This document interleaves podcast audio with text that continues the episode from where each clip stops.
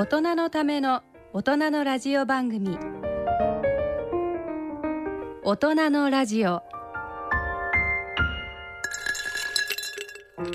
ご機嫌いかがでしょうか？東京肝臓友の会の米澤敦子です。毎月第2週目のこの時間は肝臓疾患の啓発や患者会の声をお届けしております。はい、えー、北京オリンピックが始まりました。1週間になりますけれど、えー、連日連夜日本人選手が大活躍ですよね。はい、えー、北京開催ということで時差がまあ1時間くらいしかないので、えー、睡眠不足にもならずにすごくいい感じで観戦をしております。東京オリンピックと同じように、えー、っと事務所でテレビをつけっぱなしにしてみんなで観戦してるんですけれど、はい、あの盛り上がっております。はい、開会式の話をしたいんですけれども開会式の、えー、総監督、えー、この方は日本でもすごく有名な方で中国の映画監督でチャン・イーモさんという方なんですけれどもあの日本にもファンがたくさんいらっしゃると思いますし私も大好きなんですけれど、えー、開会式とても良かったですねあの洗練されていてさすがだなというふうに感じましたあのチャン・イーモーさんの作品で特に私がすごく好きな映画があるんですけど、えー、90年代の映画、えー、1999年でしたかね「あの子を探して」という映画があります。簡単に内容をご説明しますと中国の小さな村に、まあ、小学校があってですねそこが舞台なんですけど、えー、担任の先生が急にいなくなってしまって、えー、中学生の1314歳の女の子がその先生の代わりに小学生の勉強を教えることになるんですよね。である時そのクラスの一人の男の子がいなくなってしまってその男の子を探しに大都会に出かけていくとその中学生の担任の代わりになってる女の子が一人で出かけていくっていうお話なんですね。で登場する子どもたちはあのみんなその村の子どもたちで、えー、演技を全くしたことがない素人の子たちばっかりでそれがもう素朴でとってもあのいいんですけれど開会式を見ていてうん、聖火リレーの最後のところでたくさんの子どもたちが、え、あの鳩の何でしょうね。オブジェみたいな。を持ってあのダンスをするシーンがあるんですけれどおこれも皆さんも見られたと思いますけれど光の演出がすごく綺麗でそれが印象的だったんですけれどあの子どもの素敵な演出っていうのが開会式は随所に見られてやっぱりそれがチャン・イーモーだなというふうにえー、思いました。それでは大人のラジオ進めてまいります。この番組はギリアドサイエンシーズ株式会社アッピー合同会社他各社の提供でお送りします。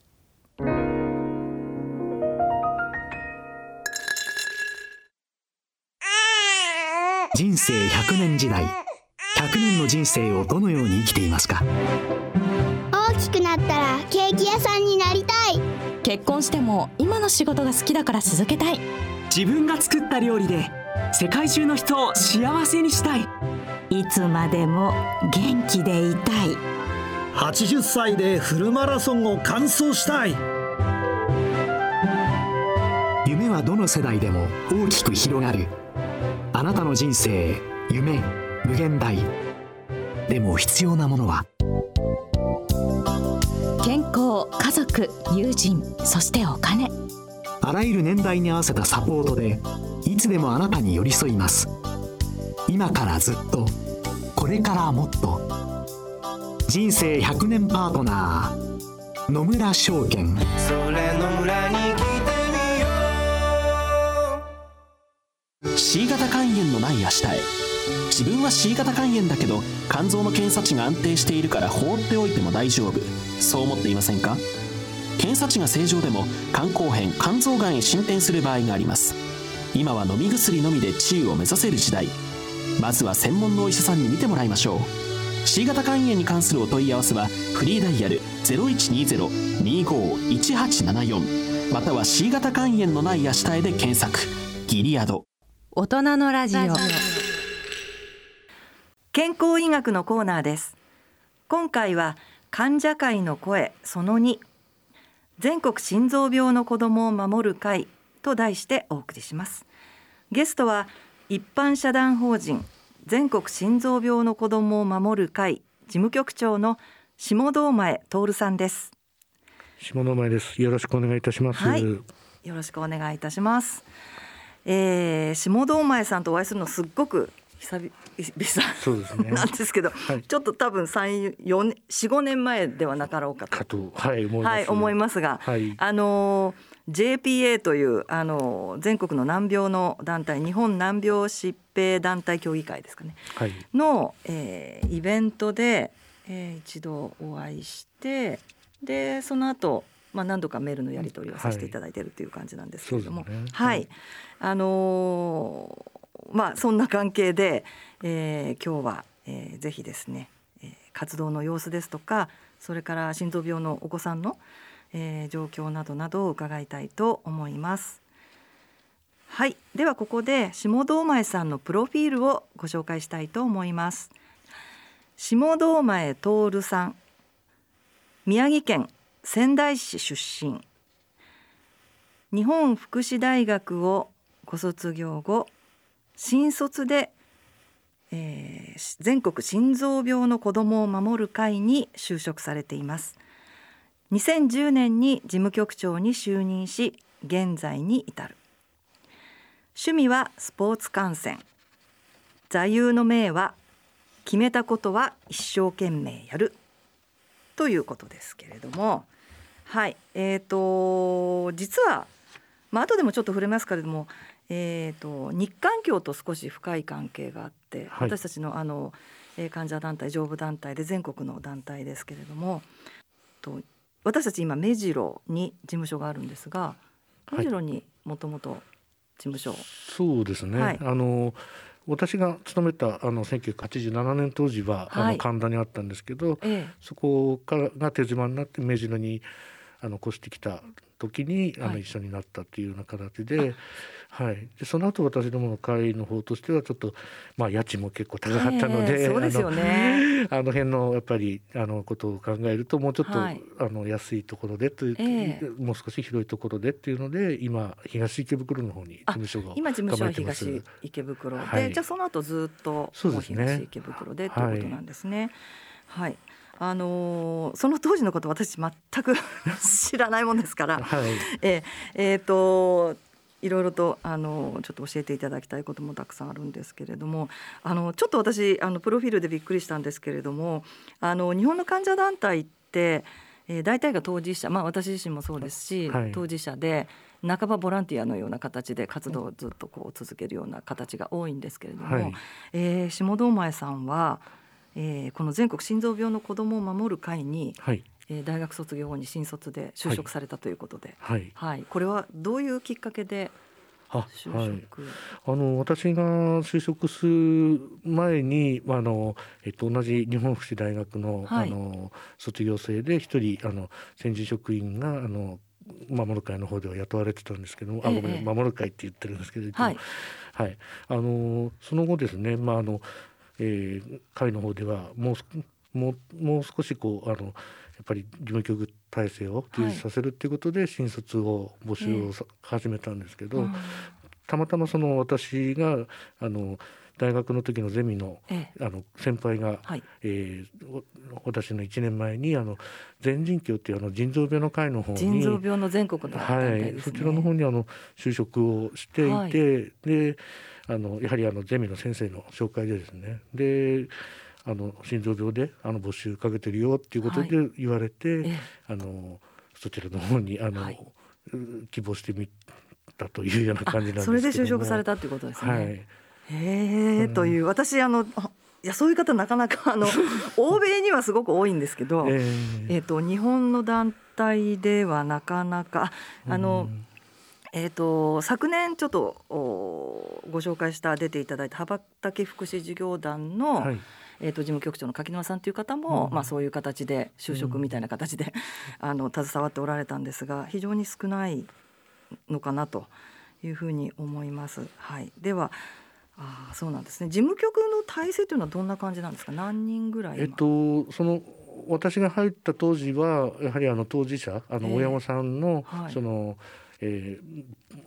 まああのか少ない手当であの、え職員という形で事務局員という形ではい。いて、あとそのもう一人そのせん大卒の人がいて、ええ。で僕が入った後はあのその。まあ、もう純粋にあええ。の二人であの、はい。っていうような形でやってきていまして。そですね。でその後だからあのその先に入ってあの私の前にあのうちの事務局にいた、はい。あの水谷さんっていう方なんええですけども、はい。その方がまあ大体まあ20年ぐらいかな一緒にやった後にはい。あの日本難病疾病団体協議会 JPA の方に水谷さん行かれ事務たんですね。局長として行かれて、うんうんで私が今あのまあそのその後事務局長ということとあとまあもう一人職員を入れて、今はあのやはり2名体制でやあってます。結構大変です、ね。まあ大変っちゃ大変ですけどねでもまああのうちの会はまあそうは言っても。まあ、役員が、はいもう皆さんが本当にあのいろいろな仕事になっていただいて、あなるほど。我々はもうパロはもうそれをこうコーディネートするっていう役割にっていうようなことと、そうなんですね。情報を伝えてあのちょっと縁の下の力持ち的ないうようなところの役割があの、うんもうになってきますので、はい。なるほど、そうなんですね。はい。はい、ちょっとお話変わりまして、先ほど伺った趣味が、えっ、とスポーツ観戦ということで、はい。今、えー北京オリンピック、はい。はい冬の大会ですけれども、もう開催中ではありますが、はい。ねえー特に何かえー注目しているスポーツとはいかありますか？ジャンプでね金メダルが出たらすごくあのそうですね。テレビで観戦してこう本当拍手してまにした。飛び上がりました。はい、はい、そうですね。なんかあの本当に東京オリンピックも大好きで、あの、うん。えっと夏の大会ですね。夏の方もはいはい。ですし、まあ今あとあのハマってるのがこうラグビー観戦。はい。をなんか去去年一昨年あたりからええ。始めて、あまあ、あのワールドカップ、ね、ワールドカップの後ね。あの後ぐらいからっていうのは、まあにわかからだんだんちょっと昇進したかなみたいな感じであれしてるんですけどじゃあ競技場に見見に行かれたりとかも？そうちょっといですね。い今は難しいのかも今は難しいですけど、はいはい。前に一回あの秩父宮行ったりとかしたことありますけれども、はい。そうですか。ラグビーはなかなか実際に見ると迫力がものすごくて、ね。もうはいとても自分にはできないことを憧れる意味でうんなんかスポーツって好きだなと思って見てる。なるほどなるほうんど。とそうなんですすねね。はい。はいそしてえっ、と座右の銘は決めたことは一生懸命やる。そうですね。これはお仕事ですね。まあ、あの仕事もそうですし、まあ、他のこともできるだけやっぱりあの全力を尽くして、はでできないことがあの失敗することも、うん。がの方が多いのでその時にやっぱり後悔しないようにだけは、うん。と思ってなんか失敗しまあ、あの失敗してもその後、まあもうとにかく一生懸命やったんだからって思えるぐらいには、え。やっぱりやっとこうなって自分ではいつも言い聞かせながらやってる感じですあねの。えっ、と職員っていうことなので、ええちょっとその時間的なことだったりとか、あの私たちの活動って結構土日にはい活動することが多かったりするじゃないですか。ええそうするとお休み取れないとかなんかそんなことはないですか？大丈夫ですか？あまああのなんとかそこはうまくやりくりしながら、ね。あのやってます。はあーまあええなんだかんだ言いながらもうずっと仕事をしてるっていう感じに多分なりがち。まあ、なんじゃないかなと。のかっこつけて趣味はなって言ってましたけど、まあ、むしろもうなんかコロナ禍になってもう外に出られなくなった時点でもうなんか自分で趣味は仕事なんだってこう言い聞かせながらそうなんですか？それはあんまり良くないと思います。そうですかね。そうですか。はい。ではですね、はい全国心臓病の子どもを守る会はいについて、えー具体的にお話を伺いたいと思います。えーまずですね、えーまあ守る会の成り立ちに入る前に、えー子どもの心臓病ですね。えー私も全然わからないので、はい。ちょっとそのあたりを、えーご説明いただきたいと思うんですけど、どんな疾患が主にそうですね。あの私どもの会員の中で多いのはあのこ後天性というよりはもうあの先天性に性。あのまあたお腹の中にいる段階でこう、うん。心臓があのに何らかのこう異常があって生まれてくる子どもたちが多いんですけども、はい。はい。まあ4つ部屋のあるうちのはい。その壁にあの穴があったりとか、そのあのその心室と心房がひっくり返っちゃってたりとかあのくっついてる血管があの違うところにひっかりついてたりとかもう非常にこう多岐にわたっていろんな病気があってですけどもそういう中でこうあのあれですよねいろんなこう複合した病気があのある中でまあ一つの会として、まあ、子どもの心臓病っていう一括りの形でうちの会はやってるんですけど。そうするとすごくたくさんの疾患。そ,、ね、それ一つ一つにもう病名がついてるんですそうですね。なのでであと病名もあのそれこそあのいろんな病名がこう重なってそれで複合的なその治療が必要であったりとか病名が重なってるがゆえにこうあのうまくバランス取れてる病名なんかもいろいろこうちょっと複雑にあるんですけど。うんなのでですね。そうなんですね。はい、えっ、ー、とまあ今のお話ですとその、もう胎児の時からということですから。はいえーと、お腹の中にいた段階でもうその病気は分かるってこと最近はそういうふうな方がかなり増えてきてます。で、まあ、そのこと自体はあのやっぱり生まれてすぐにですね、えー、慌てずこう冷静にこう医療を選択して、はい、あと適切な治療を受けるっていうことにつなげられるという意味では、はい、いいことではねあるかなと思ってそうですね。早く分かれば早く分かったほどいいですよね、えー、やっぱり難しい疾患ほどやっぱり、あの受けられる施設っていうのは限られてますから、はい、そういったところでこうどういう治療をしていくのかっていうあの一定のこう、ね、体制を持って迎えられるっていうのはありますけどただそういった胎児ので時に告げられた親御さんたちのはい、あの精神的なフォローですとかね、うん、やっぱりまだまだちょっとこれからなのかなっていうふうには思ってるんですけども、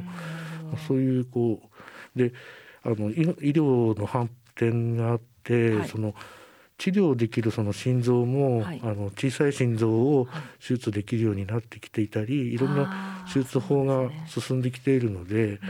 あの実際こう昔でしたらあの助からなかった命が、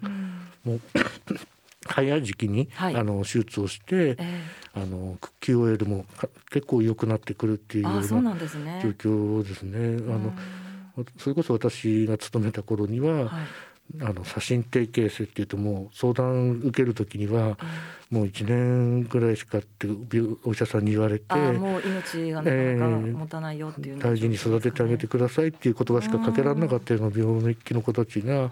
今学校に行ったりとかいうことであのなってなってるようなあ。のそういう時代にはなってきてるのでじゃあ随分とその医学は、まあ、私たち肝臓病もそうですけれども、進歩して、そうですね。当時は治らなかった病気も今は治るようになって、そうですね。ただそのあのうちのそのあの、まあ、うちの違う先天性疾患の場合ですと、えー、あの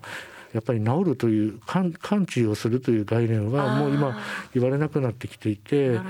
あの例えばその単あの単にこう穴が開いてるのを塞いだ、うん、でかなり QOL は高まるんですけども、はい、それが大人になってから不整脈の原因になったりとか、うん、っていうこともありますし難しい病気であればあるほど、うん、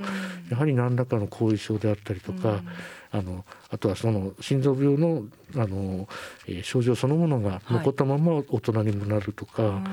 あとはそのえ合併症としてですね、はい、あの手術受けたことによってその肝臓や、それこそあの肝硬変を起こしたり肝がんになって亡くなってる患者さんなんかもいるんですけど、あと人工透析をするような方もあったりですとか、多臓器にわたってのその合併症も、あの及ぼすっていうようなことでもうなのであのお医者さんの間でもその完治するという概念はあまりあの言われなくなってきています、ね、そうすると、えー、もうずっと、まあ、一生というか大人になってその成長しても、はい、ずっとそのお医者さんにかかって。そうですね。通院を続けなければならないはい。まあ小児のうちはその小児の循環器の専門医に、えー、あの見てもらって、はい、まああの患者のその状況に応じて、まあ、定期的な通院をして管理をしてもらう。で大人になってくるこれが今の問題にもちょっとつながってくるんですけど、えー、成人になると今度は小児科で見切れないものがあったりそれこそ肝臓の病気なんかですとねね。起きてくるとやっぱり肝臓のスペシャリストに見てもらわなきゃいけないので、はい、ということでこうあのそういったこうトランジションというかね、えー、あの成人期になってのこうも医療の問題っていうのが今むしろ焦点になってきてるというか、ね、はい、そこまで下堂前さんたちはそこまでやっぱりこう追っかけてというか、えー、えー、まあえーと、大人の成人の例えば肝臓病の専門医を紹介するだとか、うん、そんなこともやられてるんですか、そうですね。あのお医者さんどこのお医者さんがいいですよって直接紹介することってあんまりうちの会はしてないんですけど、はい、あのまあ、そういうのが必要になってくるということは当然やっぱり、あのお伝えしたりとか相談があった時にはねしてますけれども。ただそのなかなかこう大人になってからの行き先がない病気というか、一生涯やっぱりでも医療的な管理っていうのはすごく大事な疾患ですので、ね、あの小児科の先生、まあ、私もちょっと小児の時に病気をして、はい、で小児科の先生に随分お世話になったことがあるんですけど、はい、大人になってからもずっと見てくれてたりしたんですけど、大体どのぐらいまでこうカバーしてくださるんですかね？そこが難しいところなんですね。やっぱりあの今も子ども病院なんかでは、はい、あの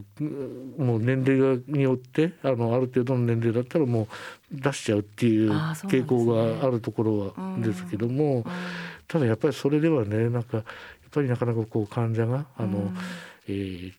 突然その新しい循環器の内科の先生のとこ行って、っていうのはなかなか難しいところが。そうですよね。ずっと小さい時からもうそれこそ生まれた時からずっとね、何年も見ていただいてる先生だから。で小児科の先生小児科医療とやっぱり内科大人の循環器内科医療との違いっていうのもまたあって、あの小児科の時期っていうのはやっぱり小児科の先生たちみんなやっぱりこうトータルに見てくるんですね。お腹痛いって言ったら「うんどうした?」って聞いてあれしてくれますけど。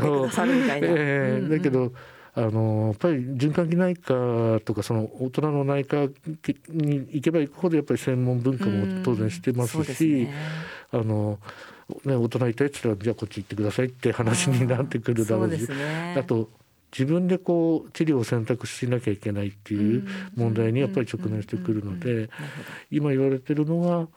やっぱり小児の時期からその病気の自分の病気のことについて学んで、やっぱりこうあのいつまでもねその親と一緒にこう病院に通うのではなく一定の時期からは自分の病気のことを自分でちゃんと伝えられるようになっていきましょうっていうようなことをあのこれはあの小児の先生たちも言われていて、はい、移行医療というふうに言われてるんですけども、移行医療。はい、はい。あのやっぱりそれはあの単にその医療的な面だけじゃなくて、うんうんうん、そういうこう自立っていうのを前提に目指したことで、はい。はい、あのやはりこうそういう自分の病気のことを、自分のことを自分でちゃんと伝えられるようなふうに育っていかなきゃいけないっていうようなね。そうですね。あのおそらく心臓病だったりすると体育の授業を受けられないとか、はい、そういうお子さんもたくさんおられると思うんですけど。はいまあ、そういうことも自分できちんと説明していかなきゃいけないっていう時期。そうですね。小学校ぐらいの時期だとやっぱり親が当然関わりながらっていうことになるんですけども,、もだから親とあの学校先生と本人と交えながらこううまくやれるようなっていうところは、あとはそこに主治医がね絡んだりとかして。やっていけるのが理想としてはあるんですけど、なかなかこうそこがうまくいかないで、ね、過度にこう制限をされてしまったりとか、あのまあ、極端な話も全然やれることもやらせてもらえなかったりとか、うん、なるほど、えー、ちょっと怖がってしまってってことですかね、ね、何かあるとってえー、先生あの学校の先生その先生の配慮によってこう例えばあのバレーボールができなくても、スコアラー一生懸命やったっていうんで、うん、ちゃんと評価をつけてくれる先生もいれば、うん、あの全然こうあの参加でき要するにできないわけだからっていうんで、はい、1がついてしまったりとかそうなんですね。そういうことっていうのはねどんだけこう、ペーパー頑張ってもそうですか、うん、なんかそういったところの配慮とか理解っていうのもちょっとそうですね。なかなかやっぱりこうあのね、今合理的配慮とか言われてますけども、そね、そこのところやっぱりこうなかなかこうでもその子その子によって違うので非常に難しいと思うんですけどそういう意味ではさっき言ったようなあの、やっぱりその子を中心にしたこう横の連携っていうのかな、教育と医療と福祉とっていうの、そこが大事なのかなっていうのは、あの教育の問題だけじゃなくても思ってるところですね。そうですか。いや私自分のことまた言っちゃいますと。私あの、えっと、腎臓が悪くって体育の授業をずっと大人になるまで受けられなくって、はい、えっと、10歳の時に発病したんですけど、そうなんですね。それでまあ理解のあるもう50年くらい前ですけど、理解のある先生たちに恵まれて、うん、で、まあ、一生懸命その見学のノートをつけたりとかっていうことで、うん、受験の時にも何のあの問題もなくあの内心にも響かずにっていう形で、うん、はい、はい、あのさせていただいたので、それは本当にあの感謝してますけれど、まあ、教育の問題って今本当にあの学校によって対応 というのがねすごくあって。そうですよね。ただやっぱり病気のお子さんって、うん、やっぱりどうしても、まあね、健康なことこばっかりじゃないので、えー、うん、そういうお子さんのことっていうのはもうちょっと、まあきちっとその考えながら進めていただいているところもたくさんあると思います、たくさんあると思います。そうですね。だからそこはなんかこう学校によってとか先生によってとかいう当たり外れみたいなそんなのがないようにやっぱりしてもらいたいなっていうのはそういうお話っていうのも入ってきますか？入ってきます当然それは。もうやあの親御さんたちの話題はもうそれで結構やっぱりありますね。そうですか。はい、えっ、ー、とちょっとあのお子さんの心臓病について伺ったんですけども、はい、いろいろと。もしよかったらその体体内のあの体内にいる間に治療が。うん、治療のことですね。はい。新しいやつですね。はい。それ先天的な。はい。わかりました。後天的なものとして川崎病の方なんかあれですか。いらっしゃるんですか。川崎病の方もいらっしゃいますけど、むしろあの川崎病の方はまた別な会があって、川崎病の会があるんですね。そっちの方になりますけどもね。えー、あ、じゃあちょっとそれも触れますね。はい。先天心が多いやっぱり。なるほど。はい。えーと、先ほど先天的なあの、まあ、生まれた時からの心臓病のお子さんの支援をされてるということだったんですけど、うん、えー、後天的というか、まあ後から生まれた後に、はい、えー、ご病気になられた方たちはまた全然。そうですね。あの、えっと、もう本当にあの大人のあのそれこそ狭心症とか心筋梗塞みたいなところとはちょっとやっぱり問題が違うんであれですけども、うんはい、子どもの心臓病の中でやっぱりあの、うん、あのえっと、拡張型心筋症とか、はい、そういう移植が必要な患者さんであったりとか。いう方もあの会員の中にはいらっしゃいます。じゃあそういう方たちの支援もされているという、ね、そうですね。まあ直接的なあの、ね、うん、なんとかちゃん救う会とかっていうのはあのそこまでちょっとうちの会ではね当事者だけではやれないので、はいはい、あの側面的な支援ということで、うんうん、募金の呼びかけをお手伝いしたりとかチラシを配っあの、機関紙で配ったりとかいうことはさせていただいたりはしてます。はい、むしろその同じ親としてこういろんなこう心の支えになれればなみたいなところはねあるかなと思うんですけども。ね、えー、えー、と治療なんですけれども、はい、その胎児の時に、はい、えー、まああの病気が分かって、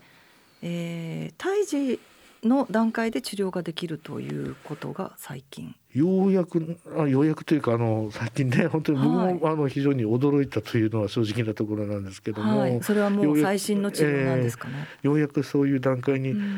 入りつつあるのかなっていうのは、僕もあの報道でのあれでしかわからないんですけども、えーえーまあ、あのそうですね。それが本当にねできればまた違ってくるそうですね。それが進んでくると、まあ、心臓病って言っても先ほどのご説明があったように、はい、いろんな、はい、あの病気があるので、えー、まあすべてのあの状況をその胎児の状態で改善できるかっていうとそれはちょっと分かりませんけれど、はい、まあ、そういったことがどんどん進んでいってる状態ってことですね、ね。今ね。ただやっぱり問題なのはその胎児診断で分かる、うんで治療がもしできればいいですけども今のところはなかなかこうねそれに対して手立てができない。でも、まあ、生まれてすぐにこう専門的な医療にすぐつなげられるっていう適切なねところにつなげられるっていうメリットっていうのはすごく大きくとあるんですけどもでも実際でもあの出産そのものを諦めてしまう方もかなりの数いるというそれは伺ってますしあのあとはそのねあのそういった病気の赤ちゃんを、うん、あのお腹の中でいるお母さんたちへのフォローというのがやっぱりすごく大事なことになってきてるかなとは思うんですけども。そういったフォローもやっておられる、えー、うん、ただまだそこまであの十分にはこれからのあれだと思いますね、うん、生まれてから胎児診断で分かりましたっていうことでの会員さんはとても今増えてはあそうですか、えー、いますけれども。あでもやっぱりお母さんのその支援というか、えーフォローというのが大事ですよね。ええそんななんか出産を諦めるのはちょっと悲しいですもんね。そうですね。その、ううんん、あのすお医者さんから伺った話ではあるんですけども、うんうんうん結構やっぱりね諦めて、そうなんですね。うん、やっぱり生まれてねあの幸せな生活いや大丈夫だって言えるような、やっぱり社会にとかいろんなものになっていかなきゃいけないんでしょうけど、なかなかやっぱりね心臓病の子供を抱えて生活するっていうのはそれなりの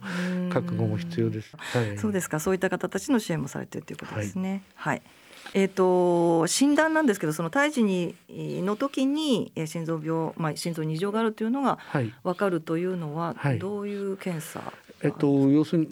エコー検査でそこはもうかなりエコーの機械もね精度が良くなってきえー、とているので、妊婦検診の時のエコー、はい。あいわゆる普通のええ。超音波検査ですよね。でそれはい。をだから見る人が見れば分かるっていうような状況になってきていて、そうなんですね。えーですからそれもだからやっぱりいろんな医療の進歩そうですね。超音波検査すごく進んでいえるえというふうに聞くので、えー昔はそのし雑音心雑音があるとかないとかっていうレベルだったのが今はそうやってエはい。コー検査で、はい。あの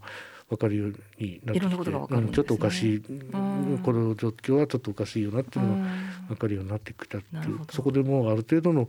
病名も予測がつくみたいなそうなんですね。ことでですね。すごいですね。そうねそうするとそれがまあその妊婦の段階でまあえっ、と治療ができるできないっていうことはまああ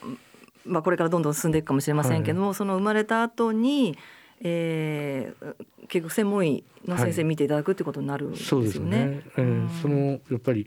手術ができるあの、手術対応できるその病気の状況に応じた、あの病状に応じたその手術を受けられるはい。医療機関にやっぱり適切に回すっていうようなね。ですよね。えーそれがだからできるようになったっていう意味ではそこはすごくうん。あの延命率にもねつながってそうでますね。生まれて分かって、はい。わってなるよりはやっぱり何ヶ月かの間はい。にいろいろ準備ができるっていうのは全然違いますよね。だから昔あのまた昔の話ばっかりして恐縮ですけどあの、うんあの私が本当に勤めた頃は、ええ。大体あの心臓手術っていうのは、はい。体重が10キロとか、はい。要するに昔はそ発育も良くなかったんで小学校上がる前後ぐらいってえいうふうに言われてええたんですけど、今は本当にもうあの0歳から3歳ぐらいまでの間に、うん。最終の手術まで行ってしまうあっていう。そうなんですね。えー。そういうことができるようになったのであのあのこうし手術のね傷跡がこう残ってはいるんですけど、はいそのお子さん自身にその手術をした記憶がないという。ああなるほど。えーだからそれをこう理解させるのにまた親はどうしたらいいんだろうみたいな話があったりね。ね。そうですよね。えーいやまああなたはうこういうね大変な苦労を乗り越えてきたんだよっていうのをねねあのあの理解しなきゃねやっぱり特に女の子なんかだと気にしたりとかっていうのもありますしうんだから医療の進歩は本当に早い中でね。いろんなその周りのものを追いつかせていくっていうのかな。その胎児の段階だと親のフォローだったり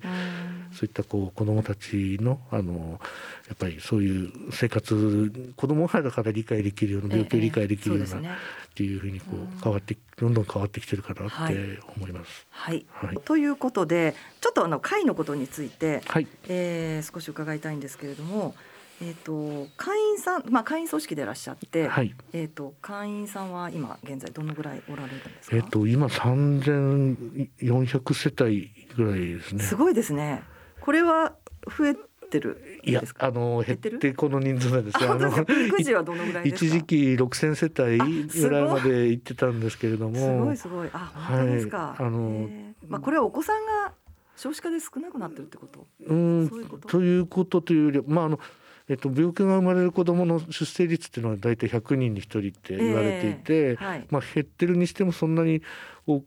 極端に減ってるとは思えないんですけど、ただや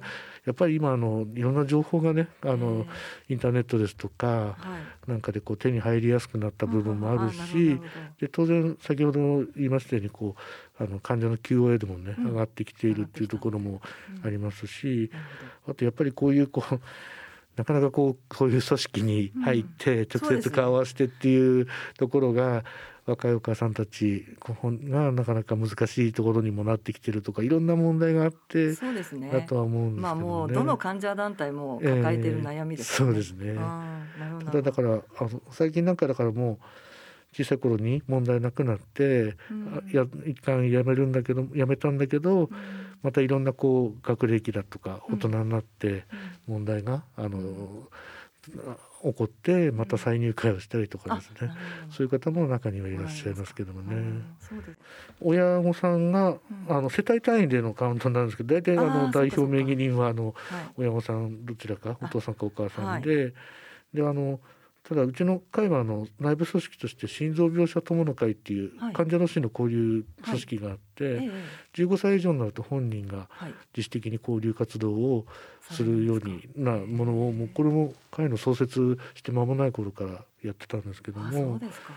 ら親だけじゃなくて本人たちも交流する機会をっていうことでだから本人だけがの名義で会員になってる方も結構いらっしゃいますし、あそうなんですね、えそうすると活動の中で今はい。おっしゃったような交流会みたいなものをご本人だったり、まあ、ご家族だったりっていう交流会みたいなものがあったりとか、はい。まあ、あるいはあれですよね一般的にはあの、まあ、今ちょっと難しいかもしれないですけどあの専門の先生にお話をしていただく、はい。えー講演会だったり相談相談会みたいなことだったりっていうこともされて、そうですね。もそうそこあの各支部あの50支部あのうん。全国にあ,、あるんですけども、はいあの支部日常的にはあの支部が単位で、はい。あのいろんなそういったあの交流会をやったり、うん。あとじ地元地元のあの、はい専門の先生を招いて、はい。講演会や相談会をやったり、あとはそのキャンプ、はい。今はなかなかできないんですけあど療育あのいいですね。おお医者さんとか、うん。あの看護師さんにも来ていただいて、はい。あの療育キャンプっていうことでやったりですとか、あのクリスマス会やったりとかっていうのでね。それそれぞれの支部の特色を生かしながら、あとあの患者本人のさっき言ったそのし友の会の方では、はい。年に1回あの全国交流会っていうのをやってきててあの去年はコロナでできなかったんですけど、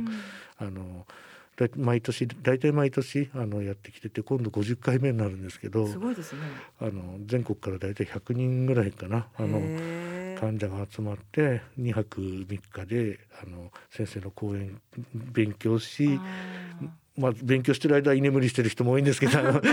主にやっぱり交流というかね、まってえーそこでともできた友達っていうのがすごく大事な友じ達になっていくことっていう。ねみんな心臓が悪い子たちばっかりだからすごく、そうですね。あのなかなかこう親には言えないような悩みをねお互いにそこで交流し合ったりとかっていうので、あと学校の友達でなかなかね共感し合えないええ部分っていうのも、そういう子たちがね、はい。い、ると、まあ、子供は子供なりの悩みもたくさんあるでしょうから、ええ学校のことだったりなんかその親子でもない兄弟でもない関係っていうのかなそういうのがこうね。ずっと続いていくみたいな。面白い。えそれが親友会親友会ホームページに書いてあったそうですそうです。はい。親友会っていう会ですね。はい。学習で言うとそうわかですね。りました、はい。けれどもちょっとあのここで、えーお話変わるんですけれどもその心臓病の、えーまあ、国の制度はい。のことについて伺き伺いたいんですけど、はい。えー何かその患者を支援するような制度はありますか？あはい。あのまあそもそもうちの会が創設した頃の当時のはい。きっかけというのが、まあその他の話題とも兼ね合いがあるんですけど、ええはい。あのやっぱりどうしてもこうお金がないと医療が受けられないっていうところはい。から始まって、やはりあのえっと今はあの自立支援医療っていうところになっちゃいましたけど当え。え時児童福祉法でやられたはい。育成医療制度っていうことで、はい。あのお誰もが安心してねお金のあれなく受けられるようにっていうことではい。作られた制度っていうところ、そこはあの会の当初の運動で作ってきたところがあってあとまあ医療費関係で言えばそういうあの小児慢性特定はい。疾病に対しての医療費助成ですとか、はあと最近で言うとその難病指定難病の対象にもはい。一部はまだ全部ではないんですけどな,、うん。なっているので、そういったところの関係ですね。うん。でそれにまつわるまあいろんな制度もありますけど、であとうちの会の特徴としてはもうあの、えっと設立本当に間もない時期から、はい。やっぱりあの障害者団体ともあの障害者の関係はい。とも一緒にあの運動をしてきたええ歴史がありまして、やっぱり早い時期からあの身体障害者手帳の対象にはい。ということですとか、うんうん。あとあの特別児童扶養手当とか、はい、障害年金みたいな、はい。はい、そういう障害者向けのさまざまな施策も受けられるようにということで、うん、あと障害者雇用のねカウントにもっていうので、手帳をやっぱり取得できるようにっていうようなことで取り組んできているので、だから患者運動と障害者運動二足を、両輪でこうずっと活動を続けてきたっていうところがあるのがうちの会としてはまあ。あの特徴かなって自分でも思ってるんですけど、ねまあ、いろんな疾患があるだけにあれですよね、えー、まあ新症者手帳をもらえるような疾患だったり、はいまあ、あるいはその、えー、難病に指定されるっていうような疾患もあるし、えー、ってことですよね、だからその方の疾患だったり状態に合わせて、はい、いろいろな制度が利用できるっていうことですかね。うね。うん。むしろそのいった疾患施策の方が後から来ていてもともとやっぱり障害者手帳の取得であったりとか、はい、それに伴った福祉制度なり、はい、医療費助成、うんうん、あの育成医療厚生医療っていうようなことで、はいあの運動してきたところの方が早かったですね。でその後まあいろんな小児慢性の改善小慢制度の改善だったり、うん、難病制度の改善をさまざまな患者団体と一緒にやったみたいなところが経緯としてはあるかなと思います。すね、はい。あ、小児の疾患でみんなでまとまって、えー、あのまあ例えば署名活動を行ったりとか、はい、そういうようなこともされてきて署名活動というか、まあ、あの難病の子ども支援全国ネットワークというのがありまして、はいはいね、そこであの、うん、あの親の会連絡会っていうこう、緩やかな後つながりがあるんですけども、あの小児慢性のその小児慢性疾患の対策のあのいろんな制度の代わりの時期には一緒にこう要望書を出したり、うんいろんな場所でこう発言をあのそしてロビー活動なんかもそうですね厚労省議員会館に行かれたりとかっていうこともはいあの政党のヒアリングを受けたりとかも最近はしたりしてますけども、はい、ですね。そういったところは一緒にやってます。なるほど。そうなんですね。でも比較的よ横のいろんなつながりがあるようなそうですね、はい、うちはあの本当にそういう意味ではあのそういうところを大事にやってるというか、うん、もういろんなこうところでこう一致する点があればそことはつながって作ってきたっていうところはありますね。まあお子さんの疾患ねたくさんありますもんね。えー、だけじゃなくてね。というかまあ早くからまあとにかく障害者っていう、今今でこそねなんかその難病も障害者だとかっていうこう、権利条約の流れからいろいろあのね、基本法も変わって、うんあのその死体不自由だけが障害じゃないみたいな考えになってきましたけど、えーね、もう当初からそこはあのぱり心臓病っていう障害を持ってる人たちに対して、やっぱり同じように、うん、あの福祉制度っていうことはもう、あのややってきた会ではありますね。うんうん、そういう意味ではあの先人の人たちのすごいなっていうそうです、ね、思うところですね。はい、そうですね。うん、えー、電話相談などは活動でされておられます、ね、あの特定の日を決めてやってるわけではないんですが、うん、あの事務所にいるとあのあの電話の相談っていうのは結構ありますね。すただあの本部の事務所なのでそこは、はい、あのそこで完結することもありますけども、大体はやっぱり、ね、あの同じような人たちとのこう交流を望んだりとか、はい、経験を聞きたいっていうことになるともうそれぞれの支部がしっかり活動してますので支部の方に回してっていうことでそこでうちらは役割はあるんですけども。なるほどはい、そうですか。じゃあえっと電話相談何日とか何曜日の何時から何時までっていう感じでは決してあはいそれはないですね。もう事務所が空いてる時間はあそうなんですね。受けてるっていう感じですそうするとお仕事されながらみたいな感じになるわけですね。あそれもちょっと大変かもしれないですけど、えー、まあでもいろいろわからないことがあったりとか、えー、心臓病お子さんが心臓病かもしれないっていうような時にご相談されるといいかもしれないですね。あそうですね。あとは制度のことなんかも複雑ですからそうなんですね、はい、そのあたりのあの、ご相談などももしあったら、はい、電話番号を今ここであはい。言ってしまっても大丈夫です。全然問題あの公表してますので、はい、はい、あ申し上げるんですけど、はい、電話番号どうぞ。あのゼロ三の五九五八八ゼロ七ゼロになります。えー、ゼロ三の五九五八八ゼロ七ゼロですね。はい、はい、えっ、ー、とこちらの方に、えー、お電話していただければと思います。はい。あとは最近あのホームページをリニューアルしてあの相談ボタンの、あのコーナーがあるのでそちらなんかも利用していただければじゃあもうぜひぜひホームページを、はいご確認いただいて、はい。はい、えー、ご相談していただきたいと思いますね。はい、はいえー、それでは、えー、下堂前さんのことをちょっと伺いたいんですけれども下堂前さんは、えー、1987年にこのお仕事に就かれて、えー、35年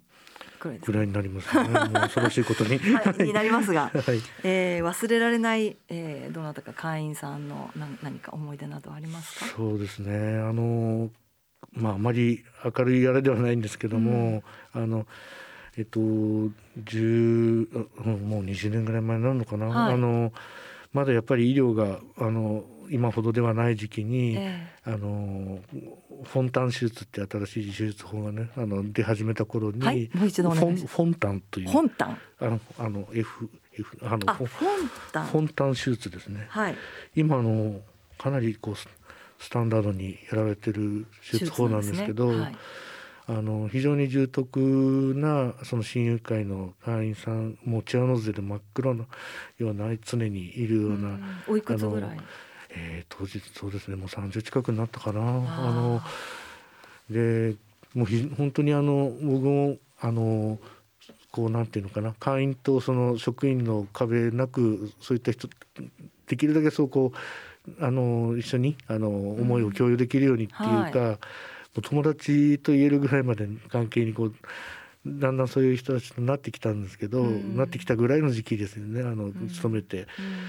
でその頃にそのフォンタン手術というのを、はい、その受けたあの東京の会員さんがいたんですね。えー、でそうすると30年くらい前ってことですかね。うんと、うん、えー、20年ぐらい前なんですね。えー、はい。でそのばったりその道で会って、うん、下戸町さんこんなに綺麗になって指チアノじゃなくなってってそれでもう犬をね抱っこして階段も登れるようになったって嬉しそうにしててそれでこうお茶飲みながらよかったねって言ってたんですけど、えーえー、まあちょっとしてからな急に亡くなったんですね。だからもうなんかそういうことの本当に20年ぐらい前ももうあの非常にこう亡くなることに対してもう、うん親しくなればなるほどそう,、いったことが、うん、あのすごく辛くなっちゃって、うんうん、もう一時期迷って。この続けていけるかどうかっていうのも 迷った時期があって、でも本人たちからかけられた言葉で「何そんなに悲しんでんの?」って本人からあの同じその亡くなった患者のその同じ親友会の仲間が僕に言うんですよね。で あのあの彼は頑張ってねそこまでやってきたんだから、うん、一緒に笑って送ろうよって、うん、なんかそこで初めてなんかちょっとねあの本人と本当にあの自分とのその壁がなくなったかなっていう気がして、すごくまあ悲しみではあったんですけども、ええ、あうん、あのすごくそういうの一言はすごく思い出として残ってます。そうですね。どうしてもやっぱりあのこういう会をやってると亡くなる方っていうのが、はい、もう私たちもそうですけれども、えー、あのおられるので、えー、まあ、そういうことがなかなかあのとこう常に こう対峙しなくちゃいけないっていうのは、えー、まあ辛くもありますけれど、うん、私はあの親でも患者でもないのでやっぱり、ね、あのその気持ちにどこまでこう入っていけるのかっていうのを常になんか、うん、あの思いながらや、はい、あの迷いながらやってるところはあるんですけど、うん、やっぱりそうやってこうあのようやくこう仲良くあの仲良くというかこうお互いに本音でね、あのなんであの心臓病じゃないのに酒飲めねえのかってお前はこそ心臓病の癖して何酒飲んでんだみたいな感じで飲み会で話ができるような関係にもなったりとかした子たちが。そういう集まりがなんか今思い出すとそのうち半分がもういないとかね、なんかそういうのがやっぱりこうあのこの仕事やってて一番なんかそうですね、うん、患者団体はやっぱりそれがつきものなので、ね、あの、うん、辛いのは辛いかもしれないですけど、うん。はい、ただうんそうですね。これは乗り越えていかないと、ね、残された患者が山ほどいますから。そういうのを糧にしながらまあここまで来てるというようなところは、ね、いやまあでも下堂前さんを頼りにされてる会員さんだとか、うん、まあ心臓病のご家族とかお子さんとかねたくさんおられると思うので、うん、うん、あのまあこれからも、はい、すみませんなんか暗い話になってしまいましたいえいえ私たちもすごい もう本当に日々あの特に肝臓病、えー、あの高齢者が多いので、はい、はい、もう本当にあのあんまりだから仲良くなりたくないなっていうのはすごくいや正直本当にそう思った時期もあったので、うん、ただまあ、うん、あのそうですね仕方がないですねこれはね。もう本当に事務事務的にビジネスライクで、やるやらないと身が持たないかなとか思った時期も、うん、あの本当に立て続けにね、うん、そういうことがあった時もあって、思ったりもしたんですけど、はい、そんなこう、思い出がありました、ありがとうございました。それではここで音楽をお聴きいただきましょう。お聴きいただきます曲は下堂前さんからのリクエスト曲で中島みゆきの倒木の敗者復活戦。はい、えー、中島みゆきさんの曲ということなんですけどこれはどういった曲？あはいあのこの曲自体はあのえー、2012年、はい、あの東日本大震災の翌年。ですよね、はい、すごくこう心に響いたというか、うん、いうところあの励まされたところがすごくあって、はいえー、やっぱりあの当時その私の実家がまあ仙台で、はい、であの実家ももう半壊をして、うん、あそうなんですか、えー、で両親2人で住んでるんですけども。ね。あのそういった中であとその、まあ、いろんな会の中でもねいろんな問題が、あの起こりましたけども、はい、まあ、その中でなんとかねあの頑張んなきゃって思いでこうやってた中でこうあの支えにしてた部分っていうのはあって、うん、でそれはなんかやっぱり今のねこの今のご時世なんかでも、はい、そうかなとかって思いながら、うん、あの時々はあのこうちょっと落ち込む時には聞いて あの励みにしているような曲です。はい、はい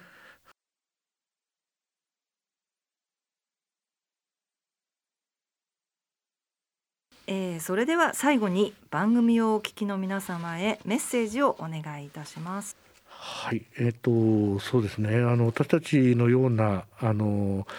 やはりあのなかなかこう見た目にはさまざまな障害を持っていても分かりづらいようなあの患者があの、まあ、障害者がたくさん、はい、あのいるんですね、はい、なかなかそういったところについてはこうあのちょっとした配慮があればあのいろんな乗り越えておけることがあるかなと思うんですよね。はい、ですからやっぱりあのそういう人たちがいるんだよっていうことを少しでもあの分かっていただければよかったかなと思いますし、はい、これからもやっぱりあのそういった生まれつきで心臓病と戦いながら頑張っている人たちがいるんだということをぜひあの心の隅に置いて、あのいただけたら嬉しいなと思います。はい。ありがとうございました、えー、今回のゲストは一般社団法人全国心臓病の子どもを守る会事務局長の下堂前徹さんでした。下堂前さんどうもありがとうございました。ありがとうございました。大人のラジオ。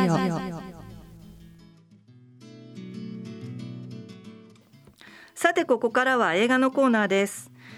今回ご紹介したい映画は2月25日公開のフランス映画ガガーリンですガガーリンという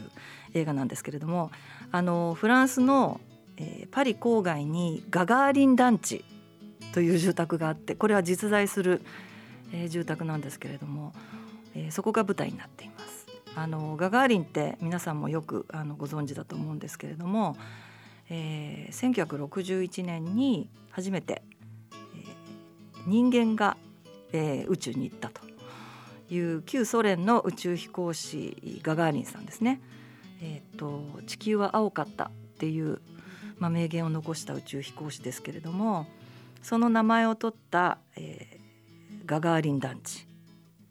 を舞台にしていて、えー、2024年パリオリンピック東京オリンピックの次の夏の大会ですけれども、まあ、そのオリンピックを控えて老朽化してしまったそのガガーリン団地を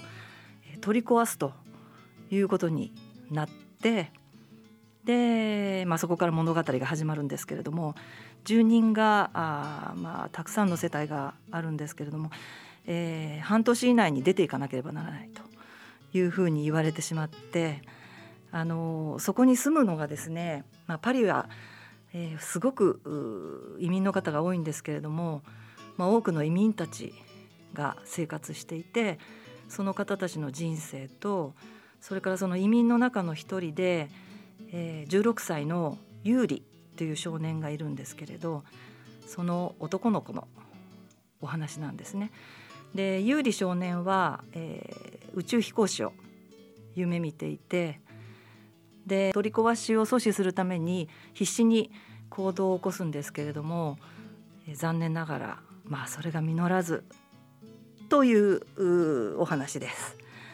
はい、えー、その後もちょっと有利少年がまあ切ない一人ぼっちで生きていくというような感じになって、えー、まあどうなるでしょうか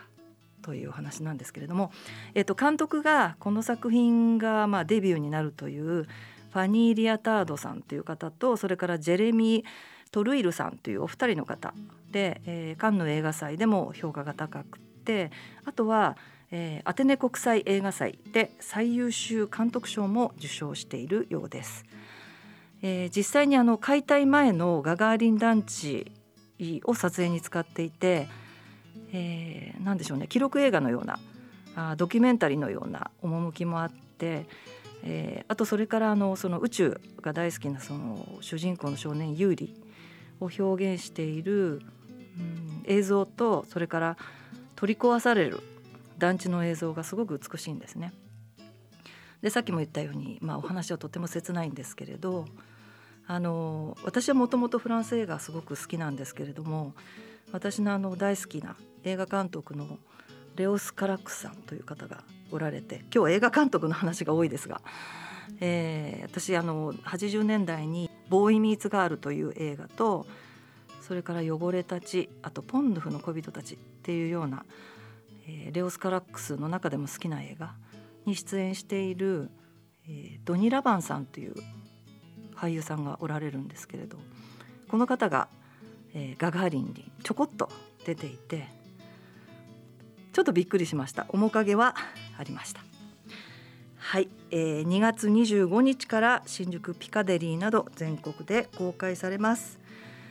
えー、ぜひぜひご覧いただきたい。以上2月25日公開のロードショーガガーリンをご紹介いたしました。大人のラジオ。C 型肝炎のない明日へ。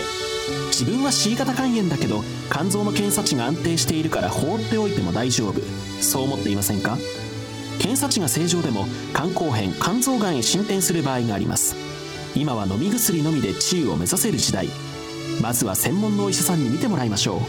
C 型肝炎に関するお問い合わせはフリーダイヤル0120-25-1874または C 型肝炎のない明日へで検索。ギリアド。アッピはおよそ130年にわたり医薬品開発に注力してきた企業の歴史と創薬の実績を受け継ぐと同時に新たな時代の要請に応えるべく誕生したバイオ医薬品企業です。これからもさまざまな疾患を抱えておられる方々の生活の質の向上に貢献すべく邁進いたします。患者さんの笑顔に貢献するを目指す私たちの大いなる可能性にご期待いただくとともに一層のご指導を賜りますようお願い申し上げます。大人のための大人のラジオ。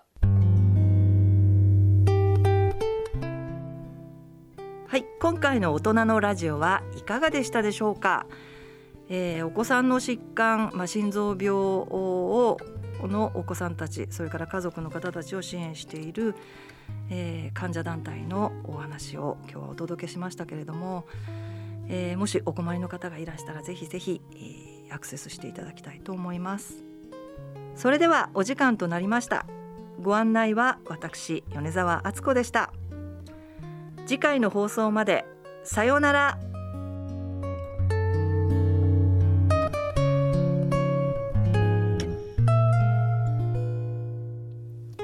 この番組はギリアドサイエンシーズ株式会社アッピー合同会社ほか各社の提供でお送りしました。